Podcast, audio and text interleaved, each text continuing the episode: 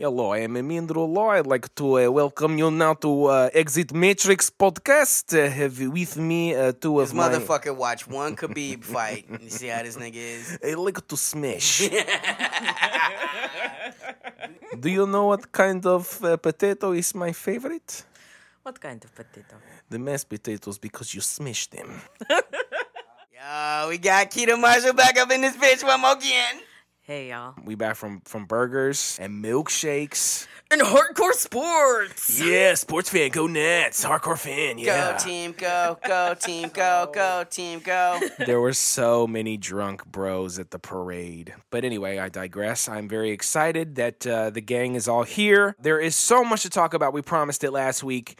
I feel like we're ready to jump in. Do I have consent and confirmation? Absolutely. Let's do it. Wait. Oh. Psych. Let's enter the Matrix. All right. But not because you said.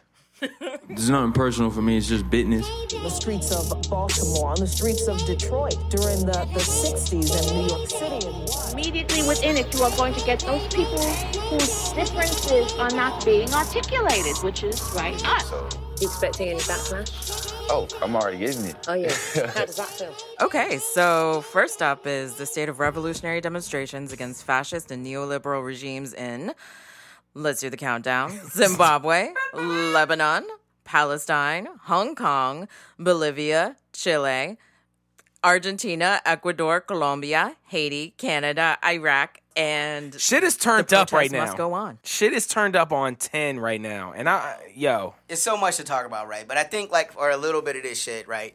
We're done such a disservice. We're forced to take history in American schools for so long, and they don't talk about shit that matter. To understand what's happening in South America right now, you have to understand the Bolivarian Revolution, which happened in the 19th century. There was a guy named Simon Bolivar, textbook class traitor. This was a person that was wealthy as fuck, came from an aristocratic fucking family on some real Zorro shit, kicks the Spanish Empire out of South America, and he states specifically he needs to make a strong indigenous-led, native South America that is strong enough to resist any incursions in the future from not just the Spanish, but also the Americans. Now, this is 1817 that this shit is happening. He's already foreseeing United States pushing into South America and trying to control what's happening with the politics, essentially through the Monroe Doctrine. Something we're taught is very positive, but imagine if you are another autonomous nation and the United States is like, nah, we get veto power on any other fucking country you fucking... That's like some abusive boyfriend shit. Hey, you don't get to see it for nigga if I don't say so. That's what Merca does. And assignment, so like that's the Bolivarian Revolution. When that shit happened, that's the legendary seed. That's the crux at the heart of all of this shit. So we're gonna talk about how that shit played out through all these different nations, and let's get it started. Yeah, I mean, there's like, Keita, like you explained, so many different things that are going on. We had to kind of break it up because there was so much going on. So I'm gonna start off, if I may. Yes, please do. With Zimbabwe. And I'm not going to go deeply into this thing. Like I said, we're going to give you the broad stroke. All these things are connected. Do your own research. We're going to scratch the surface with you. But essentially what's happening right now in Zimbabwe, and this isn't happening just in Zimbabwe. It's happening in many countries in the continent of Africa. There is a regime that the United States doesn't rock with, and they imply sanctions on a country. So what ends up happening is people that are poor there that are not able to gain any imports, are not able to sell their goods, they don't have any money. They don't have any resources. What's really kind of destabilizing things right now is the cost of petrol. It's just went up 140% over the last month. Can you imagine 140%? So what's gas in D.C. right now? Was it like 260 for regular? We're talking about $5 a gallallThink about how that... $5 a gallon. Bro, if it went to $5 a gallon, the city would... And you didn't get a penny more. You didn't get like a fucking raise. You didn't get nothing. You had the same money you got right now. But the amount of money it takes you to go to work literally just doubled. And a little some more. A little something more. And these are the direct actions of the United States and United States sanctioning countries, which is essentially a soft war with them. Oh, it's undeniably, it's economic warfare. Right. That's what it is. It's absolutely economic warfare. 33% of all of the world has some form of sanction on them by the United States. And remember last week we were talking about Kita, you weren't here, but we were talking about freedom and justice as like these words that we put out there that mean a very different thing than that they're supposed to mean. I feel like something that we're going to be hearing a lot, you know, from today is economic reforms. That's what they use when they say everyone is poor, they're railing against capitalism, and they're not going to like take small concessions. They want big economic change. They say economic reforms. So essentially, if you read what's in the paper or you watch CNN or whatever, you're going to hear Zimbabwe looking for economic reforms if they mention it at all. Do your own research, scratching the surface. All right, so Lebanon, what's popping off in Lebanon? If you know right now, I mean, Lebanon has not necessarily been an incredibly stable country the last couple of years. A lot of unrest there, and it's just like similar to what we were talking about with Zimbabwe. Maybe it's not the sanctions that are involved. Economic reforms. People are poor as shit. They don't have resources. The jobs that they do have are not enough to pay their rent, and they have to get 2 or 3 jobs. People are, I think, at this point, fed up with what's happening. So their Prime Minister Hariri is just resigned. And I don't know about y'all. When I see a politician resign, I know shit had to hit the fan. Yeah. Because you know they don't want to give up that power. Nope. They're protesting in the streets for the proper representation in their... They're not ready to see some neoliberal bullshit. They're not here for some minimal increase in minimum wage or some concession. They want real life leftist change in Lebanon right now. All those higher ups, all those, you know, different, heads of states and the people that work for them. When it comes to the money, they're intersectional, baby. Everyone else is caring about the Sunni and the Shia and all these different ethnic groups. When it comes to this money, think about this. Saudi Arabia is an ally with Israel. Think about strange bedfellows. But also it's religious. Like, Saudi Arabia is willing to do whatever it takes to block the ascendancy of the Shia version of Islam. They're willing to do whatever. Like, even dealing with people that are not Islamic at all, which is anathema to me. That's like... You're never going to see Protestants working with Hindus to defeat Catholicism. Like, yeah. What the fuck is that? Like, yeah. That shit is so weird to me. I just think the last thing I want to say is, if you are watching the fake news, you're going to be hearing things about Hezbollah. And Hezbollah is something, is a organization that exists in... I mean, but they're also a political... Whatever else they're a political organization. Party. You're right. They're a political party, and they're trying to... No more or less, I would say, no more or less violent than any other political party. Let's not forget that there's a political party from the United States called the Democrats that dropped a nuclear device on a civilian population. That was how World War II ended. A Democrat said, drop a bomb on a fucking city of regular fucking people.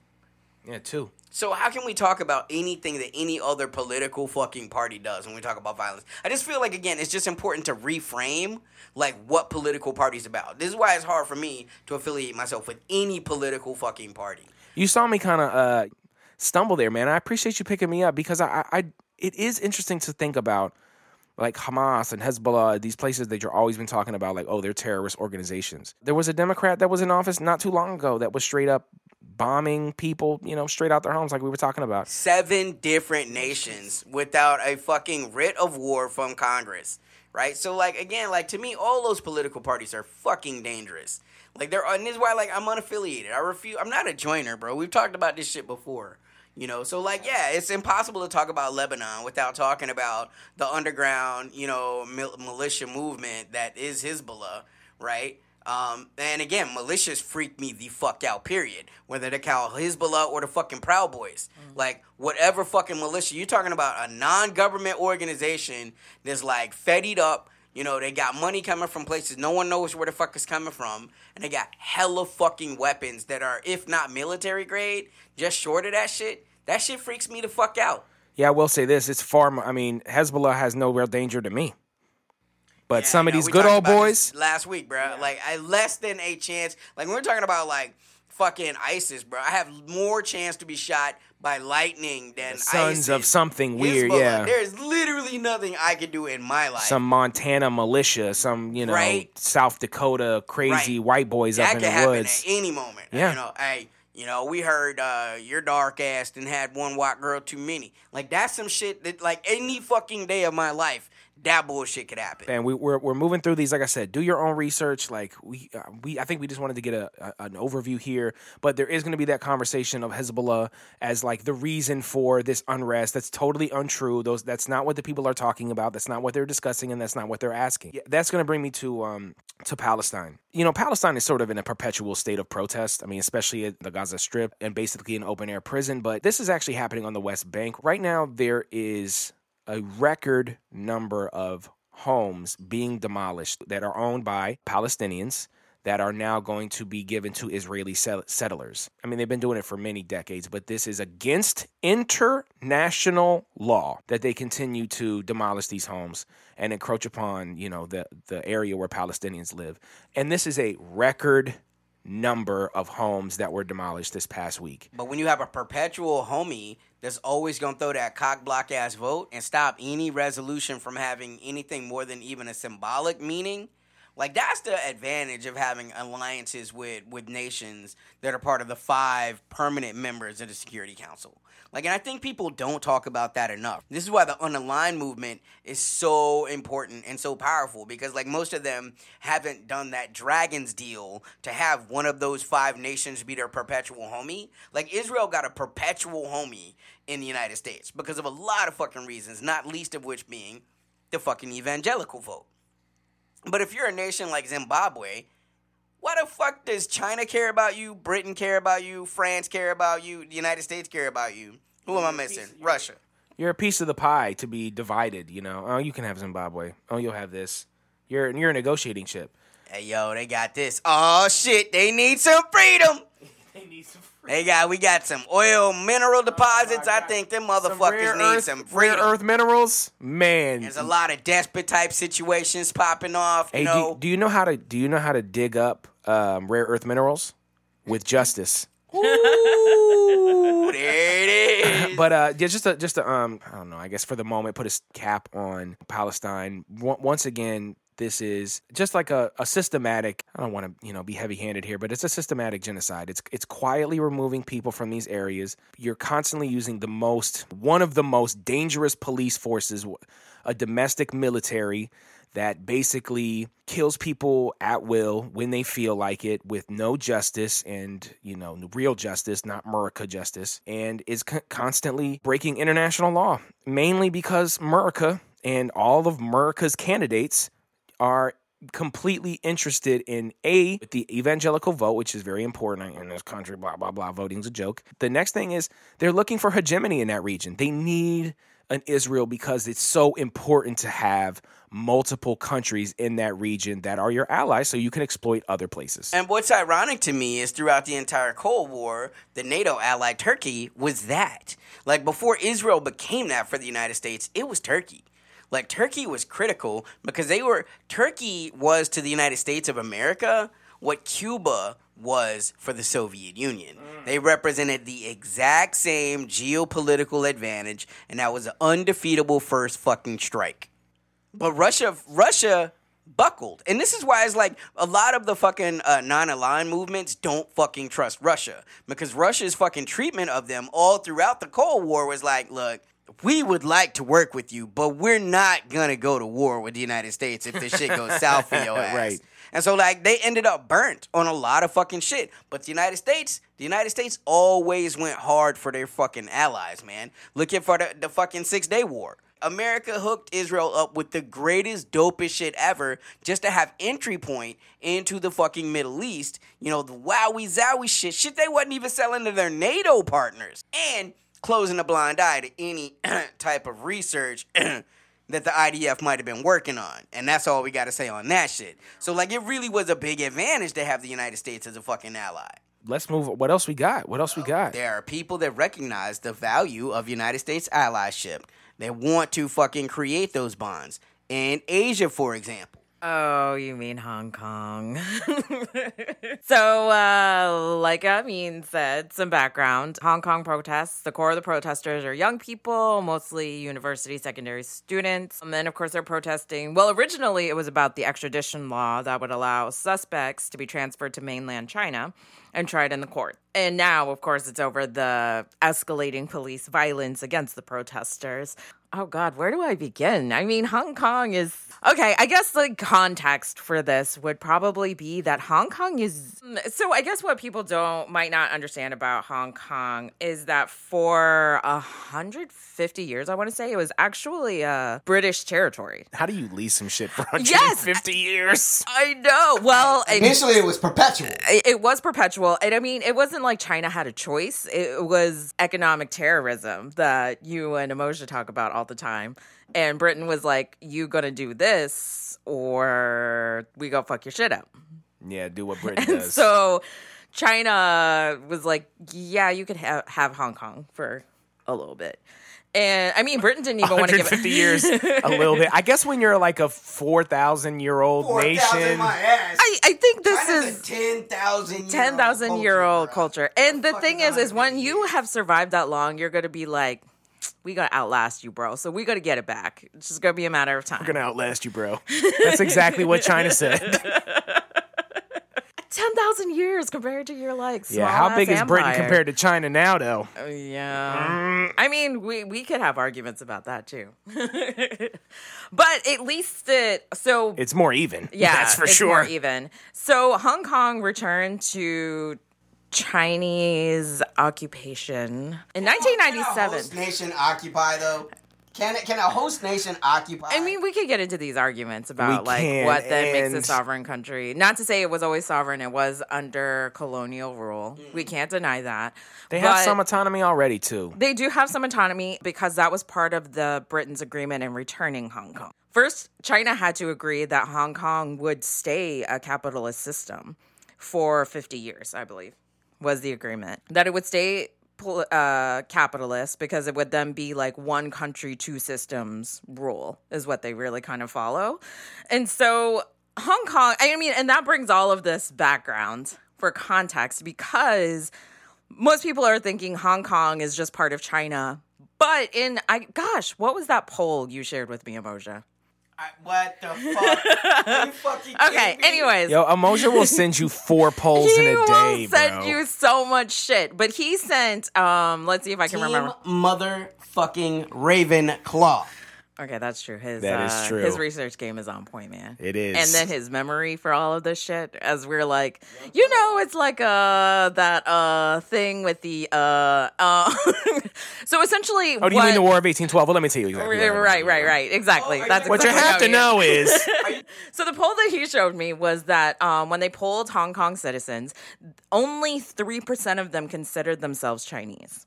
And 3%? Only 3% of them. No. Yeah. 3%. But this brings into... Because, I mean, people are like, oh, it's just part of China. But Hong Kong, at least the residents there, don't feel that they're Chinese, don't believe that they belong to China in the way that China absolutely wants them to belong to China. And, of course, we have to take into account 150 years of colonialist rule and how that has influenced... And, of course, Britain...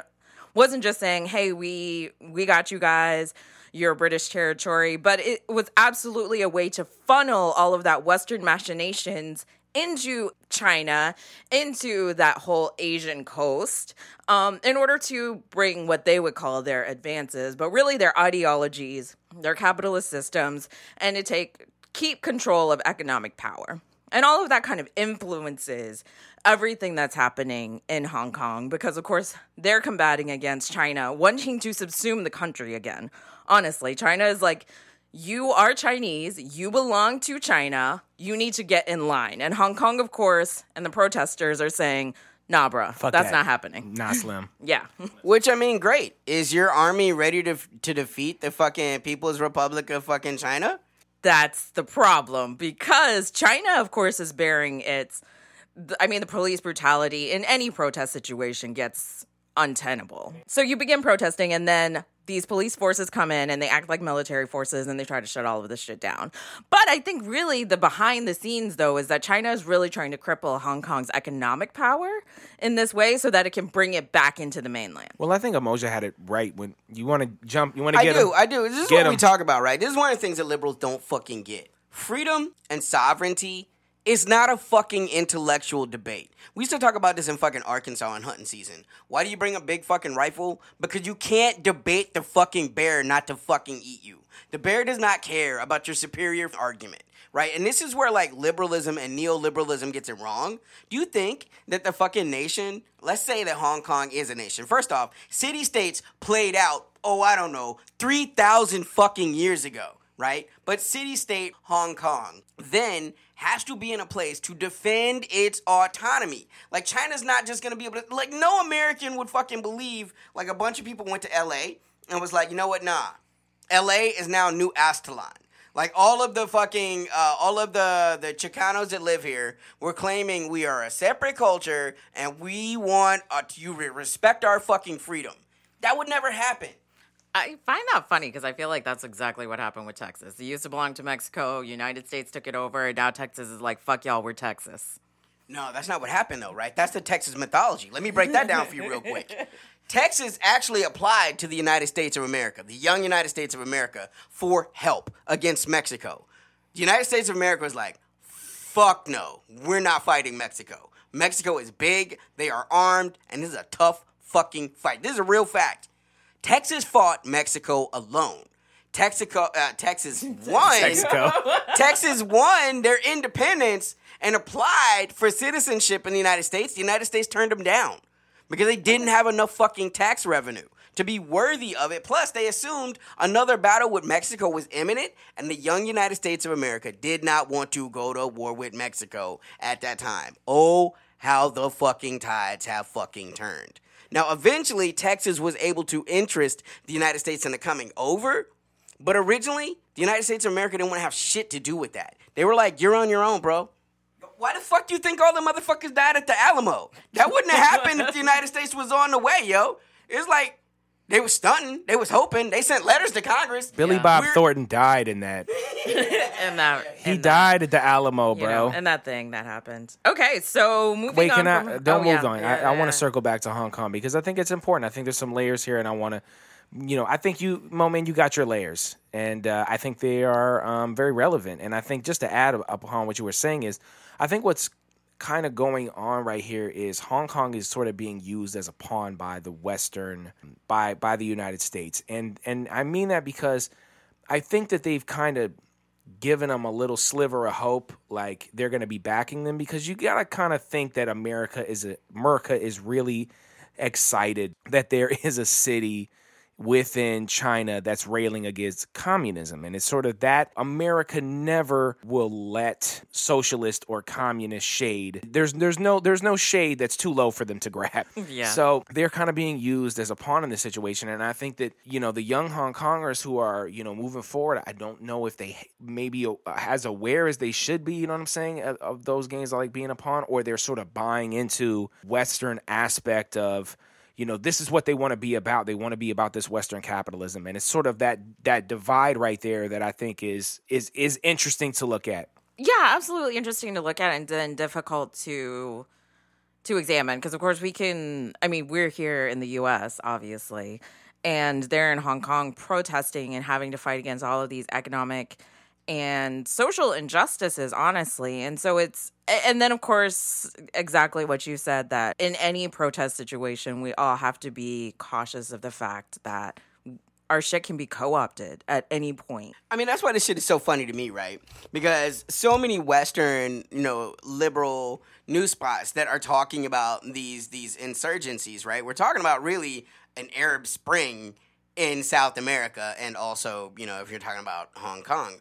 But, like, so, like, they're combining all of these into one. And I remember there was a conversation where, like, some Western media was blowing it up and talking about, and the people of Chile and Argentina and Hong Kong are all fighting for their freedom. And a Chilean jumped on there like, bullshit. Don't link us in there with them fucking fascists in fucking Hong Kong. We're not rolling with them. We're not backed by the fucking United States. Like, and just blew that shit out the water. Like, only liberals in America are fucking confused about who's funding what and why it's popped off. So, like, that brings us to fucking South America.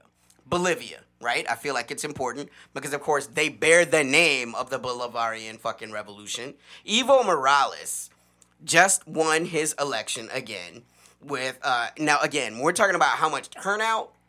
88.31% of that country turned out and went to the fucking polls. Wow. Evo Morales defeated Carlos Mesa with 47% of the popular vote. Carlos Mesa got 36%. So you got an ass whooping. You got an electoral ass whooping. That is a mandate from the fucking people. Some fun facts about Evo Morales. He's a longtime socialist. He literally runs as a socialist on his party. He's considered the world's poorest president. He does not take a fucking income to do his position, right? Now, of course, right? Cheeto says that same shit, but then at the same time, he makes fucking visiting dignitaries go to Mar-a-Lago and shit to, like, you know, because he's making more money on the back end and shit. He's the 80th president of fucking Bolivia, but he's the first one of indigenous blood. Whoa. The first one. Whoa. Mind-blowing. Okay. He grew up growing coca, but he fought against the United States early with the coca eradication programs, saying that coca was an inherent part of indigenous culture because they're not making cocaine. They're literally chewing coca leaves like their culture has done exactly for the past 3,000 fucking years. So that's some fun facts on fucking Bolivia. Those facts were fun. All right. Keita, you jumping in? You got the Chile report? Okay, so Chile. Once again, the young people... The Chile report. I know, he sounds so official. So once again, the young people pulling through being like, fuck this shit. We're tired. We're not going to take this. They really did say fuck this shit. Yo, the Chileans really said fuck this shit. The Chileans really said fuck this shit. And I mean, it started with something that we can relate to. Rise in metro ticket prices. And then, of course, it's mutated since then into the... inequalities that they've had to experience, the deficiency in public services, poor wages, pensions, privatization, and of course, the government repressing all of these forms of protests. And they pulled up and said, what you got? Yeah, yo, it's interesting because, you know, when people talk about GDP and they talk about like people like countries, economies, it has so little to do with what the average people are like making and how like how enjoyable it is to live in this country. And if you look at Chile, it's one of the more in terms of GDP. They're up there when it comes to South America. Americans have such a bias, right? I mean, this is what white supremacy does. White supremacy makes you think the United States has premier life, has modern life, contemporary life. Europe has contemporary life in Japan.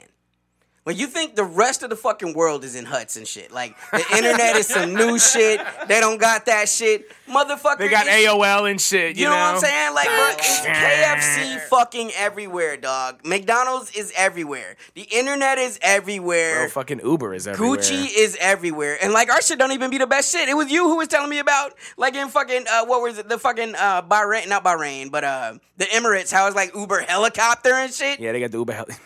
Yeah, that's bro. When you really flossing on a nigga, bruh. Like, I know you back on Chile. I'm not going to fucking... But I'm just going to say, like, in Peru, there is a woman who just got her doctorate. She wrote her thesis in fucking Quechua, which is, like, we call them Incas, which is dumb as shit. Like, calling those people Incas is like calling the ancient Egyptians pharaohs.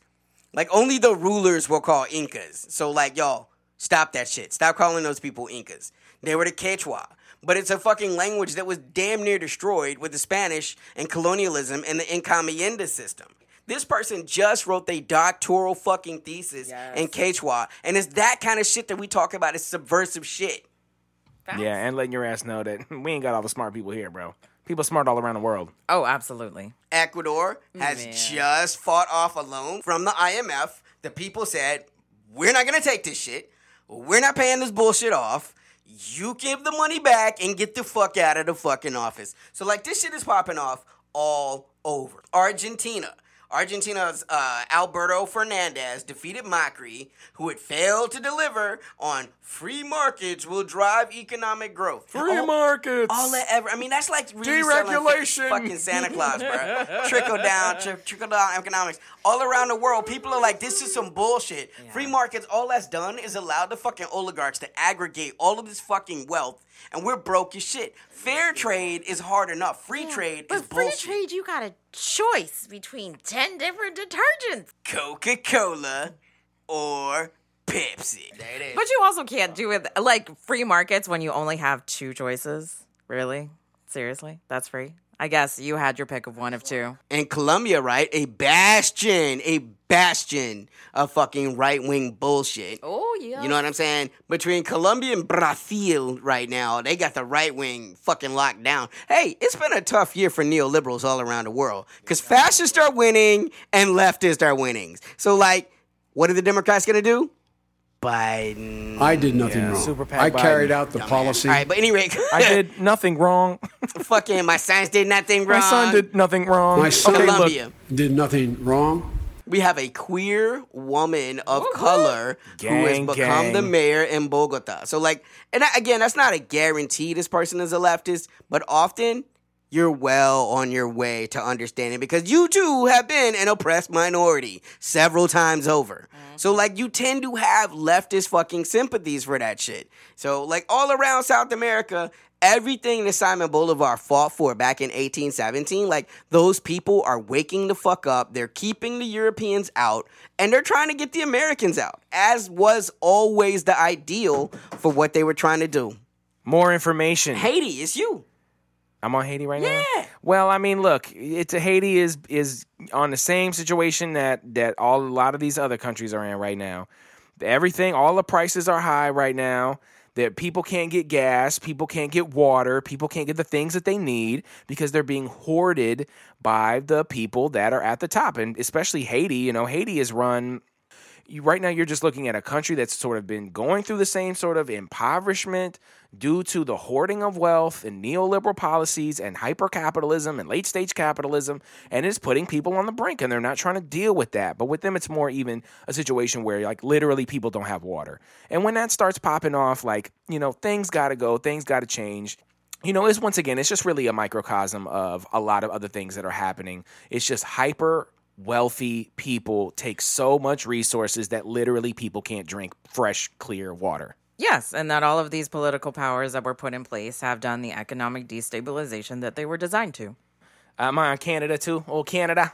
Yo, isn't that great, man, where you can fucking literally lose count on how many times your bitch ass performs blackface, brownface, not motherfucking whiteface, and still ride to victory. Those non-racist fucking Canadians. Yeah. It's Trudeau. Yeah, it's... Give it up. That was good, Core Keita. Upper body Give strength. Give it up. Yo, it's like when you have Melania in your motherfucking, you know, in your fucking campaign, y'all all hugged up like Tupac and Faith Evans and shit. Bro. Wow. Bro. I just want to even remotely ashamed of yourself. I want to get this. I want to wrap this up. We want to talk about neoliberalism. Justin Trudeau is the king of that shit right now. We talk about, like, indigenous people when it comes to the United States. Like, they don't exist. Like, it ain't a gang of them motherfuckers in Canada, bro. But Canada, yeah. And let me tell you something. These like, super nice white people do not give a fuck about illusions. Yeah. At all. And everyone talks about, oh, Canada's so great. Let's move to Canada. Trump's here. Oh, let's go to Canada. Trudeau, oh, he's such a drain. Blah, blah, blah, blah, blah, blah, blah, blah. Yeah, they're oppressing indigenous people. They're building pipelines. They're degrading the environment just like we are. So suck a big old wiener. How about them apples? Hey, only if it's got some poutine on that shit. You know what I'm saying? Just real quickly, because I know we're going. There was so much to talk about, and we have so much more to talk about. So just Iraq. Right now, Iraq. I guess we don't have to. We know what's been going on for the last 16 years. I think everyone there is just, you know, truly fed up, and you know, Iraq fucked up. what we did to that country. And it's really fucked up about what we continue to do while we're there. People are, they're shooting protesters, like, straight up. I don't have too much context on what's going on right now, but just, like, look what we put that country through and what we put those people through. Millions of Iraqis died. And that's to say nothing of all of the birth defects, the congenital birth defects. Because of this, like, depleted uranium. The uranium. They're still in the fucking soil. But it's nice because the guy who went to war... Have you seen his paintings? Did you see him dancing on Ellen? Dancing with Ellen. Ellen said he's a nice guy. Every time someone should show a fucking child that's got like three fucking arms because they live by where the United States and those shelled. People will those are real fucking. And that city will exist like that for hundreds of years. We're in our bag. You know we're pissed off right now. Man, fucking Ellen, man. But this is why I say again, man, like white women refuse to perform the work that is needed for sustained allyship to make themselves useful in intersectional fucking coalitions. But to also hold themselves accountable. Like they absolutely perpetuated a lot of these systems and things that are in place. And now they're actively participating in it, e.g. Ellen. Yeah, factual. And all these situations... Fight for Congressman Hill. Same shit. All these situations right now are still fluid. We are asking... I appreciate y'all for going through so much. That was so dense. But these are situations that are continually... They're still fluid. We're still going to be talking about them from weeks and months and days coming up. So you can do your own research. Like, by the time you hear this podcast, things might have changed. So, we're going to keep our ear to the street because all we do is consume media and news. And that's what we do. That's why we have this podcast.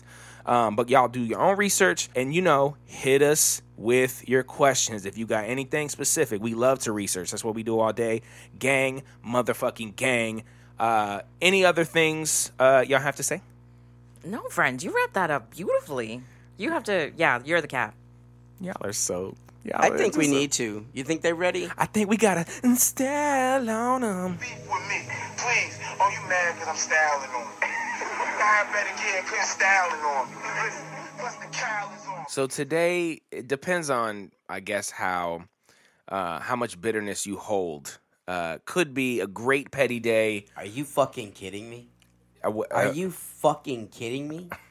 They took me from a show I knew nothing about. Oh, my God. All of my motherfucking friends that are cool were talking about how fucking great this show was. I got guilted and shamed into watching the show, and I was right. They were amazing. The show was great. They were not wrong. I was like, wow, I've cheated myself out of this experience for 3 seasons. So then I have to fucking take the plunge. I'm fucking watching... seasons and seasons and seasons of shit I normally don't do for anything other than fucking anime. Get caught up. Now I'm in the front. Now I'm out there preaching the goddamn gospel, talking to motherfuckers. Oh, it's this fucking show you gotta see. Greatest show ever. Maybe it's in contention with The fucking Wire. Maybe it's in contention with Breaking Bad. And then this rotten son of a bitch. Man, I'm over it. Yeah, I could tell. Now you can easily tell that you're over it. So let me give the story out. I don't know their full names anymore. I just call them Dan and Dave. I mean, that's sufficient. Dan and Dave, that's canon for me. They are out of Star Wars. They are out. The fireworks and celebration.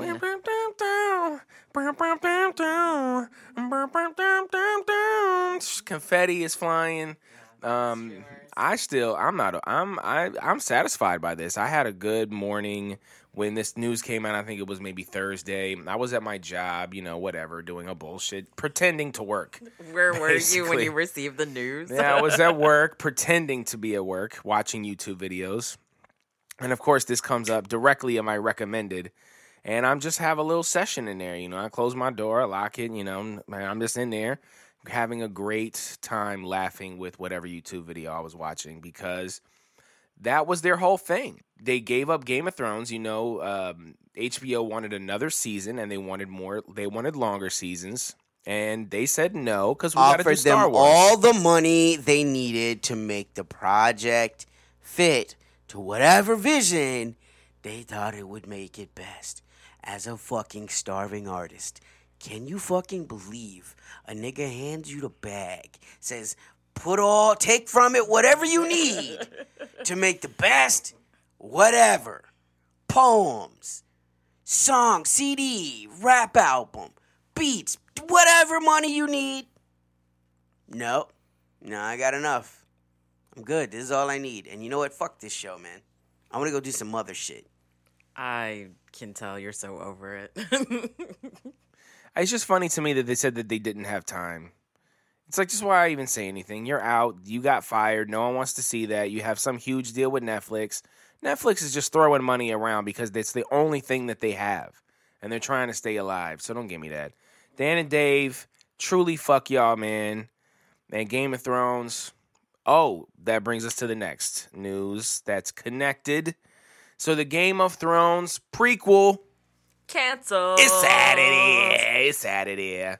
I felt like I got this news basically on the same day, and I don't know if it's related, and I guess they just wanted to rip the Band-Aid off as quickly as they could. I mean, they had two different prequels in production, though, right? And what they did was they got rid of the Stark one, and they're going with the fucking Targaryen. So we're essentially going to get the Targaryen conquest. So it's like retroactively, it's like it's promoting Dany all over again. It's like, fuck that Stark shit. Y'all got enough of the Starks. Game of Thrones definitely turned into the Starks. Now we bringing it back. Targaryens. Interested. I the only thing that's going to ever bring me back to a series like that is if they go with something that's completely out of Westeros, something like E.T. or... I think you have the opportunity to do that out of all of the stories for the Targaryen story. That's the one that's the most, because the Targaryen... The empire of the Valerians is so huge, there's the possibility to get stories in Asshai, possibility to get stories, you know what I'm saying, in Vias Dothrak, like all of that. But I mean, to me, that would have been the most interesting thing. Give me a show straight up out of Asshai. Let me know what the fuck's going on in Yeti. Like, he's such an interesting world, and we got so little of it, you know what I'm saying? Like, if I don't see no more... I got a bad taste in my mouth that, right? Honestly... Anything I don't that trust resembles... them. We have trust issues. My loss of trust is retroactive. It's their fucking fault. It's their fucking fault. Okay. So next is Twitter walks away from all political ads. What are y'all thoughts on this? I mean, they're still not getting rid of propaganda. You know what I'm saying? So long as Cheeto and Chief can still get up there and be like, oh, witch hunt. Oh, this is all lies. Oh, don't believe your fucking eyes. Oh, my God, master of gaslight. I mean, it's a step in the right direction, but, you know, if you're not going to fucking block and ban these fucking literal fascists and people that we know are state actors, like what's happening with the fucking regime in Saudi, like, you know, I mean, come on, you know. Do you think this has become a trend at all? Because Facebook basically is political ads. That's like basically how they basically earn their money, right? I mean, yeah, Cambridge Analytica, duh. Yeah. But yeah. This doesn't, you don't think this is going to translate over to like... To other social media channels? Like YouTube I think, like, honestly, maybe I'm pessimistic, but Twitter's Q3 earnings missed the mark, and then suddenly they're like, shit, well, it'll get us back in the news. This, I guess. But, I mean, what's that, like Amo just said? Business models? I don't even know. How is Twitter making money? Just ads? Everything? Basically, everything we consume, we pay with ads, right? Yeah, essentially. Yeah, I mean, and again, right, we're missing where they're really making their revenue, like you said. So it's not the ads, okay? We have to stop the Democratic lie that Russian ads are what swung the fucking 2016. What's really important. It's an absurd argument. It's just really ridiculous. And it takes the wind out of the left. Oh, you're not really a leftist. You're working for Russia. Bitch, Russia's not the left. Miss me with that shit. The fuck are you talking about? Fucking authoritarians and fucking oligarchs. Facts. Big time oligarchs. But what's really important is the metadata, right? If Twitter is still selling the metadata, that's what's important, because the people just advertise in different ways. So long as you can still aggregate the messages that get sent, it's still a great platform for propaganda. Probably the best, Twitter. But Facebook is not far behind. And they're both still selling metadata. That's where the real damage is. So long as they're still selling people's metadata, the people like Cambridge Analytica can figure out how to manipulate the people that are their target demographics. That's what's really the thing. It's not really about the ads. Look, you shouldn't be able to buy an ad that's overtly fucking false. I mean, you just shouldn't. You shouldn't be able to make an ad that says... Chicken is healthy. Fried chicken is healthy. Chicken. Man, fucking ice cream is my dessert. You shouldn't be able to make that fucking Atkins ad. Diet. That was an entire commercial for that. Yeah, I was going to say any diet fad that kind of pops up in your ad stream. But I hear you, man. I hear you. It wasn't your best work, but it was acceptable. Sweet yellow onion. Organic. Yo, so what's poppin'? Kelly Ripa on her son who lives in Bushwick. Oh, God. Says that he has extreme poverty. I think he loves the freedom. Mm-hmm. He hates paying his own rent, and he is chronically poor. Mm-hmm. Yeah. I don't think he ever really experienced, extreme poverty now. So y'all know who Kelly Ripa is? Bruh, my black boy soul, bruh. I'm going to have to let y'all have this. Mo, man, when we were talking last week about Joe Biden's son, and you were kind of like, he's not rich. He's just making $50,000 a month, which actually I think it's up to $100,000 a month that he was making. My son probably more did nothing wrong. Well, it's $50,000 in Ukraine. He got those kind of sweetheart deals all over the world. He has those sweetheart deals in China. So who knows how many companies are paying him $30,000 a month here, $50,000 a month there. But again, it's to them, it's still not rich because they live in the world with Bezos land. Yeah. Motherfuckers that have $130 billion and shit. They're like, what the fuck is... He's only making $400,000 a year? How can he live? My son that's how fucking out of touch. Wrong. Like, this is why motherfuckers really stormed the Bastille, bro. That's let them eat cake shit. Well, the thing about it is, he's really rich because he's not buying foreigns. Oh my God. He's not spending all his money on foreigns.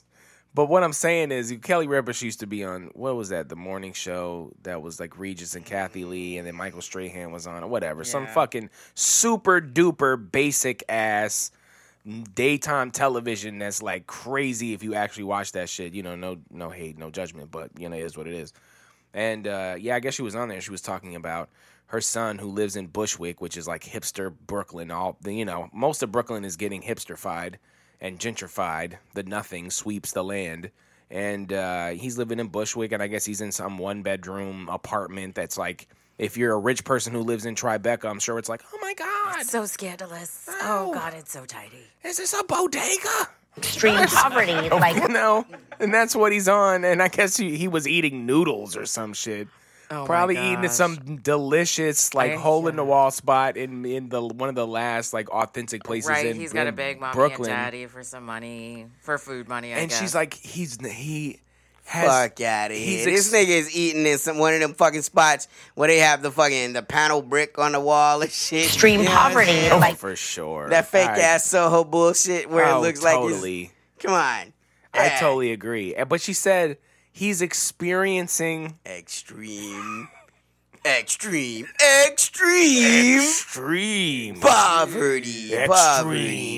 Extreme poverty. In my motherfucking early 20s, bro, when I'm living me, Stoyan, Robert, Taz, fucking Slavica, 80 of us in a double wide in fucking Arkansas, motherfuckers are literally having to hustle groceries and shit. What I'm saying? Slide, swiping on the quick, motherfuckers not knowing where the meal is. Are you fucking kidding me? Extreme poverty. This is the shit, man, for real. Yo, that's what I'm saying. Yeah, bro, I remember growing up, man, getting eviction notices on your joint, and you weren't even tripping that you had an eviction notice. You just wanted to get it off the door so people wouldn't see. Yeah. I really remember living that, a consistent part of my life was okay, well, tomorrow they might throw our stuff out, so let me, plan for that. And this is, what? I don't know, 7th grade. I'm making these, conscious decisions, and you're telling me that someone's in Bushwick and fucking Hipsterville in Brooklyn, one of the most gentrified areas now in the last 4 or 5 years. Yeah, but she also admitted that, he has to ask us for money now. And that must be so but hard you got it. Him. But yeah, they've got it, and that he always knows he can fall back on his parents. Right, but I bet you even them, because this is how fucked up white people parents are, they're like, we have to give him money. I thought we gave him everything. Now we have to give him more money. And it's that's what I think she was saying. Woe is me. I got to give my extreme poor son. Yo, bro, you think they put points on the package? Wow. We're going to loan you this money, but because of moral hazard, I feel like it's important that we charge you 5.5 APR on this. Who's your co-signer? Let me get your credit score. Man, look. Yo, but let me tell you, man, on some real shit, though, y'all.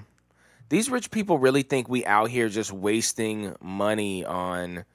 I don't know, fancy dinners and bowling shoes. I don't know what the fuck they think we're buying. Like, motherfuckers is really out here, bruh, struggling every day. Like, we keep, you know, I guess we front a lot, or maybe just in general, front a lot. When 2/3 of America is one paycheck away from losing their fucking mortgage, bruh. And that's what we were talking about with all of these protests, bro. It's over the fact that motherfuckers don't have basic human needs in 2019 with the amount of technology and you know what I mean, like resources that we have, like to create a utopia. Right. Let's talk about, like, because this is what neoliberalism really is, right? So let's look at TARP. This was a program that got started by Bush when the recession hit in 2008. I know that's like an eternity for a lot of you guys, but this is very real. 2008. Is right. So he threw half. Let's say lowball. Let's say it was half a billion. No, it was definitely more because it was way bigger profit. So yeah, it was 500 billion that fucking that Bush threw at it, right? The lesser. And then Obama came in and threw another 500 billion because all of the houses were overvalued because of all of the balloon bubble payments. Now ask yourself, why the fuck was the banks still allowed to go and evict people? Because if you're going to spend $1 billion on this, why not put that $1 billion to split it evenly across everybody that's bought a house in the last 5 years? You get a tax break, and we're splitting this $500 billion amongst every single American that did this. Republican, Democrat, it don't fucking matter. You got cheated with these houses. Now, you know what's going to happen? The first immediate thing that's going to happen, everybody that's upside down on their fucking home, you're just going to give the money to the bank anyway. So the bank is still going to be fucking solvent. Yeah, but they want the money and the house. They want the money and the fucking house. And this is what neoliberalism is. Instead of saving the fucking Americans that got fucking cheated, the banks got the money. The banks still came back and repoed everybody's fucking homes, and they got the double fucking dip. Yeah, and if it was Donald Trump that did that, everyone would have been up in arms. Oh, my God, look what he did. But because George, it was your... Yeah, dance-ass George Bush with fucking, with Ellen... And then Obama came right back in. And so that's $1 trillion that went straight to the banks, whereas that $1 trillion worth of money would have bought a whole generation of people. And it's creating another housing bubble. Right. And if they would have done that, that would have taken care of the student loan bubble. Because then you wouldn't be doubly under. Like, you owe on your mortgage. Well, the banks are just so breaded, dog. Yeah. Right. They're so breaded and have so much influence in the lobbies. Man, they just walking on clouds right now. They are making hand over fist. So, you know, I mean, you know, we don't want to everywhere in the world, really. Right? Bro. The banks in the world right now. You know what it makes me want to do, bro? What? It makes me want to rage. Again. It makes me want to rage against the motherfucking machine. That's right, Gen X up in this motherfucker. I know you niggas is hating real hard right now. We got Tool back out there kicking y'all in the fucking dick. We got motherfucking Rage Against the Machine running shit. It's just like the 90s are back again, man. You motherfuckers better be happy that Tupac and Biggie is dead. Because other than that, it'd be over for all you motherfuckers, okay? Gen X up in this bitch, hardcore, running shit, Rage Against the Machine. Yo, I don't want a G-Ride. I want the machines that are making them. What? They rally around a fucking family with a pocket full of motherfucking shells? Wow. What? I hope they could make good music in 2019. I would like to see them put out new music as opposed to just, like, getting together to tour together. Because, like, nigga, really? But, I mean, that shit is still dumb relevant, bruh. Yeah, I mean, I think they're going to be a fun live show, and they can help you reminisce. I'm with that. That's where it is for me. Look, bruh, Zach still got, like, some of the illest lyrics of all time, bruh. Zach is, like, a premier lyricist. Can you acknowledge that, millennial boy? You're not going to acknowledge that. I will acknowledge that in his time, he was very dangerous with the pen. This is a motherfucker that listened to a lot of Drake. He listened to a lot of Drake, audience. He loved the fucking Aubrey Graham. I agree with you. You start making other arguments. Yes. Like, I'm really up on here standing for Drake. Yes, wow. I call a spade at a time if I like a Drake jump. Anyway, any more sass that coming from this area of the room? Not here. Wow. Not in the Kita section. Not on this side. All right. Man, we need to change everybody's motherfucking paradigm. All right, paradigm shift. Let's do it. What we do now and in the next few years will profoundly affect the next few thousand years. So I wanted to, you know, this is Paradigm Shift. We're wrapping up the 2010s as we go into the Roaring 20s. Look at us go. Yeah, where, Moman, did you tell me that in April, all of April is going to be 420? 420. Oh, that's dangerous. All of fucking April. I need to quit my job by then. Wow. Yeah, baby, now we're rolling. Yeah, you know, anyway, I got, yeah, daydreaming whatever here. That means. Whatever I don't that know. Means. Anyway, so anyway, before code. Is that your locker code? Is that how locker codes work?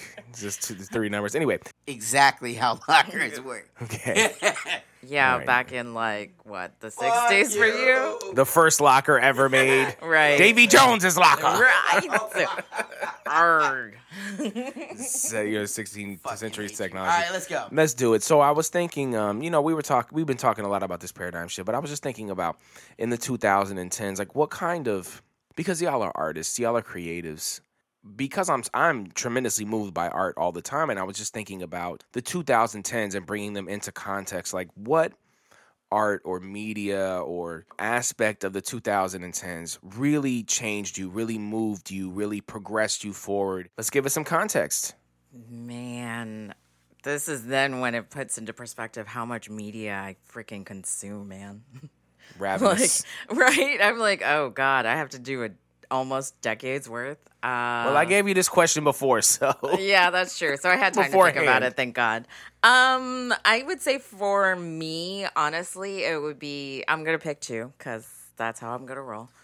So for me, it would be The Good Place, which is a television show. I'm not going to spoil too much. Folks can look it up or they already know. But I like, because the question it asks of the show itself and honestly of the audience is what makes a good person, but then kind of identifies that people aren't born good. People have to work at it, but even doing good things doesn't necessarily make you a good person. I don't know. In my life, it kind of put it into perspective because some of the kindest, most compassionate people I know had to really work for it. They had to endure a lot of tragedy, a lot of difficulty in their lives. And being kind and doing good in the world, like you two motherfuckers, is a choice that you make every day.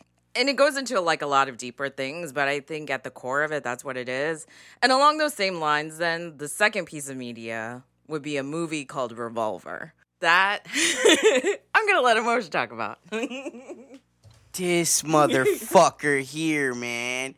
That was, you know, Guy Ritchie, man, he's hit or miss, man. I remember that King Arthur shit, and it's literally one of the worst movies I've ever seen. Oh, God, did King Arthur? It's dumb bad. But, like, there was a moment where he couldn't miss, bruh. Snatch was incredible. Lock, Stock, and Two Smoking Barrels. Rock and Rolla. But then when it came to motherfucking Revolver, he takes... Okay, Andre 3000 has one of the best acting jobs I've ever seen him do in his acting career. And he's always good. And he's even better in this movie. And then he somehow manages to get a fucking great fucking acting performance out of Jason Statham, stiff as a board ass. You know what I'm saying? Oh, fast and a fucking furious ass motherfucker. And, like, it's incredible because the whole movie is a deep dive into your ego as your ultimate adversary. Like, how everybody else exists and their problems to circumvent, but really the biggest problem is often your fucking ego. Now, look, that can be some gaslighty ass, you know, if you put on a happy smile, happy things will happen. But often, man, truly, defeating your ego and having the ego death as often as possible, not listening to the lies your ego whispers in your ear, that's some very powerful shit. It's very profound. And the movie radically changed my whole fucking awareness. So I'm super happy you picked it because it's media I might have picked as well. Which sounds like you have a second pick. That's not my second pick. It would have been my pick, but since you picked that pick, I would say... Did you want to say anything about Revolver, though, since it was yours, Keita? Oh, no, it's exactly what Emoja said, honestly. The synopsis is great. It's letting go of the ego, which is super hard, but also figuring out where the ego sneaks in to make your decisions or to make you dive into that lower level and trying to identify that within yourself. And that's hard. Yeah, I recently said that vanity is nothing more than pride weaponized against yourself, right? And the ego loves vanity. Ego's projection of yourself is one of two things always. It's only ever way more magnificent than you ever really are or way less magnificent than you ever are. Ego never sees you as you really are. It's a projection of your greatest amplification of self or your greatest rejection of self. I ain't shit. Everything I do is trash. I'm the worst ever. Because even making you the worst ever makes you the best ever. That's what the fucking ego does. Or the other way, the ego is, I'm the best ever. No one has ever done this shit that I've done. Take the fucking credit. Great example of what the fucking Dragons deal looks like. You know, so I feel you on that shit. It's a great one. For me, the media I would pick would be Hunter x Hunter, which is absolutely exceptional. It's one of the greatest anime ever made. It's an incredible story that amplifies and magnifies every fucking season. It's just a little bit more kick in it than it was. You know, and it's the traditional, you know, shonen hero anime. But what's great about it is its attack on what you expect as far as traditional masculinity, what friendship looks like, what growth looks like, what risk looks like, and also the way that it talks about the world as a manifestation of, like, its concept of this thing called Nen, N-E-N, which I highly recommend everybody. If you haven't seen Hunter x Hunter, definitely watch it. But even if you don't have the time for all that, definitely look up their concept of Nen and how that really affects life and the way that you move through the world. I mean, it changed my consciousness, so both of those are super dope. What you got, I mean, Drew Law? Yeah. So I'm just going to stick with... I want to say just in general, I really appreciate y'all two for really pointing me in the right direction when it comes to anime in general. Because I previously to 2010, I don't know how much anime I had ever watched, really, maybe other than Dragon Ball. Being so connected and just entranced by Western media and that Western story structure and all the tropes that we have to deal with, getting into anime really broke that a lot for me and opened me up to a lot of different ways to tell stories. I'm watching Hunter x Hunter now. It's great. It could have easily been one of my decisions, but I'm going to go with a show called Attack on Titan. That really gave a lot of perspective. It really is a dark, pessimistic, you know, sort of outlook on just like being able to maintain society, like what a society looks like and how hard it is to maintain that and how much it can change when you introduced all this different chaos. And I just think as a revolutionary, as I like move forward, definitely this decade has changed me radically when it comes to politics. Like just thinking about a world that's just so entrenched in terror and bureaucracy and all the things that Attack on Titan sort of addresses really resonates with me. And it's one of the reasons that Batman v Superman, which in everyone else's mind is a horrible movie, and in my mind, it's a pretty decent movie. I like that movie. And I just appreciate, like, the dark aspects, the brooding aspects. But when it comes to Attack on Titan, it's just so beautifully done to me, and it's terrifying, and, you know, I really gained a lot from it. And the second thing I'm going to just put out there is really a generic. It's not anything in particular, but just the quality of YouTube videos. Oh, my God, and right? Just, yeah, I mean, just the amount of things that I can learn watching a YouTube video. And I know we joke about it, like, oh, just YouTube it. But think about the resource that YouTube is. Yeah. Not only in how to do stuff, like anytime I want to do something, when we did this podcast, we went straight to YouTube. How do you make a podcast? Oh, download it. You know how our brain works. Download. Not just for how to do stuff, but truly on philosophy. I think one of my favorite things to do is talk about media and talk about the messages that are encapsulated in those mediums. The way that YouTube just breaks those things down, we having a larger conversation socially about art and politics and how those things mesh, and it's regular people having those conversations. I just think it's done a really good job of teaching people, and it is one of the few ways the internet is beneficial to you instead of, like we were talking about metadata, like taking that metadata from you, like extracting as much as possible from you as a consumer. And I'm not saying YouTube isn't doing that, but it provides so much and you really don't give much because it's all user generated, which is the best form of media, really. The amount of stuff that I learn and how I change and view the world based on YouTube videos, I think was a huge shift. Hey, I feel you, man. I feel like YouTube could radically revolutionize American education. And I can't tell you how many schools I go into and they have YouTube completely blocked. Well, they might see things that are untoward. It's like, motherfucker, have you used a computer in the last 30 fucking years. Like, you can't even get rated R content on fucking YouTube. YouTube demonetizes and pulls shit left and fucking right. If you want to learn history, bro, I can learn more about what happened in the Crimean War from watching YouTube for 15 minutes than I can reading whatever fucking Houston fucking Mifflin-ass book you done got some kid reading for 2 hours. Man, I could imagine if I just, instead of going to high school at all, like at all, if I just would have stayed home and watch YouTube videos, I'd be infinitely more intelligent than I am. I'm going to watch an hour of history. All right, I'm going to watch an hour of math theory. Now I'm going to watch an hour of creativity, going through all these Adobe Suite fucking how-tos and shit. Like, you could easily, man, an hour on how to fucking, you know, the dynamics of how to weld. I mean, all of that shit is there, man, for free.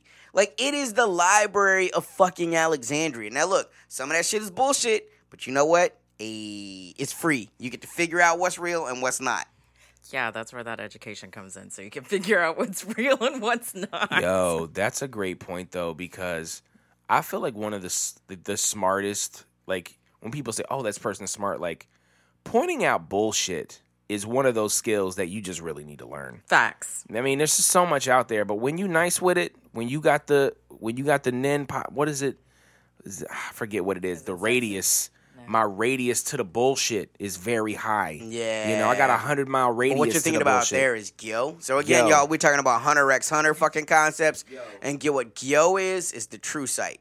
It's like when you use your power to look through the bullshit. You know I'm laser beam. I'm laser beam through the bullshit. Fuck with me if you want to. You know what I'm saying? So, like, yeah, man, fucks with that Hunter x Hunter. Yo, and again, man, we're talking about paradigm shifts. So I hope what this episode has done, if nothing else, is it's changed what you look for and what you believe is possible as far as your politicians go. There was a time when the Democrats posited themselves as fucking the champions of the working class. But we're seeing what champions of the working class do all across South America. Yeah. If you don't believe in white supremacy, right, no, absolutely, and you're just looking for the best ideas everywhere, there are really good ideas of how to fucking attack neoliberalism and how to really become a politician that can offer platforms that move and affect people's lives, if you are willing to watch. Like, if you're a leftist, why are you not watching how healthcare was built and implemented in Cuba? Why wouldn't you? You know what I'm saying? Why wouldn't you be watching how the land has been redistributed to help the poorest of the poor in Venezuela? Why wouldn't you? Why wouldn't you be expecting a president to come in and take no money and not have any kickbacks like what's happening in Bolivia? Why wouldn't you? Right? You're giving all these examples of what good politicians on the left should be modeling, and what's super crazy, all of the silence from the quote-unquote left and center-left Democrats. Why are they not called? Why did Bernie Sanders not call to fucking congratulate all of these leftists in South America that have won striking elections? Unless you're going to say all of these are fake elections too, right? Which is the great American story. When have we ever had an election where 88% of the viable population showed up and cast a vote for somebody? That sounds like real democracy to me. And all I'm saying is, as a paradigm shift, I think maybe we can begin to ask more from the people that we will be electing to lead us and bring us into the 21st century. Keita, thoughts about just wrapping up here?